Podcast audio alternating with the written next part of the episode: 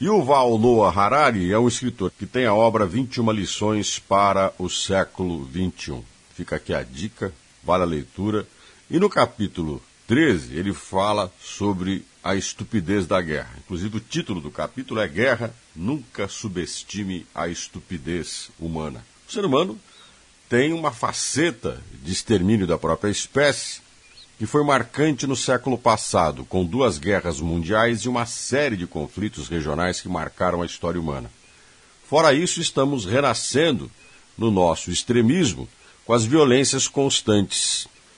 Vale lembrar que guerras urbanas, conflitos urbanos que existem hoje, pegamos o Brasil, e os conflitos constantes nos espaços urbanos, podemos pegar o crime organizado, a violência na periferia, o confronto entre o aparato de segurança público e o crime organizado geram mais mortes do que guerras, guerras que atingiram a humanidade em tempos diferentes.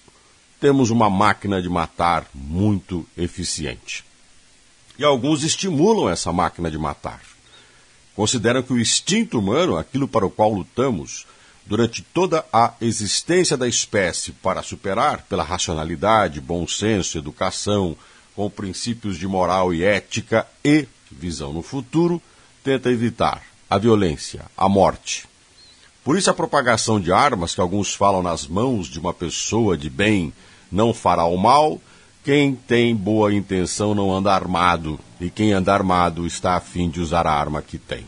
Esse excesso de violência provoca mortes constantes, mais do que as próprias guerras, e estimula em nós um instinto animalesco e sempre consideramos repugnante, mas parece que existe uma propaganda, agora mais do que nunca, espalhada pelo mundo, de que violência traz paz. Lembre-se sempre: violência gera violência.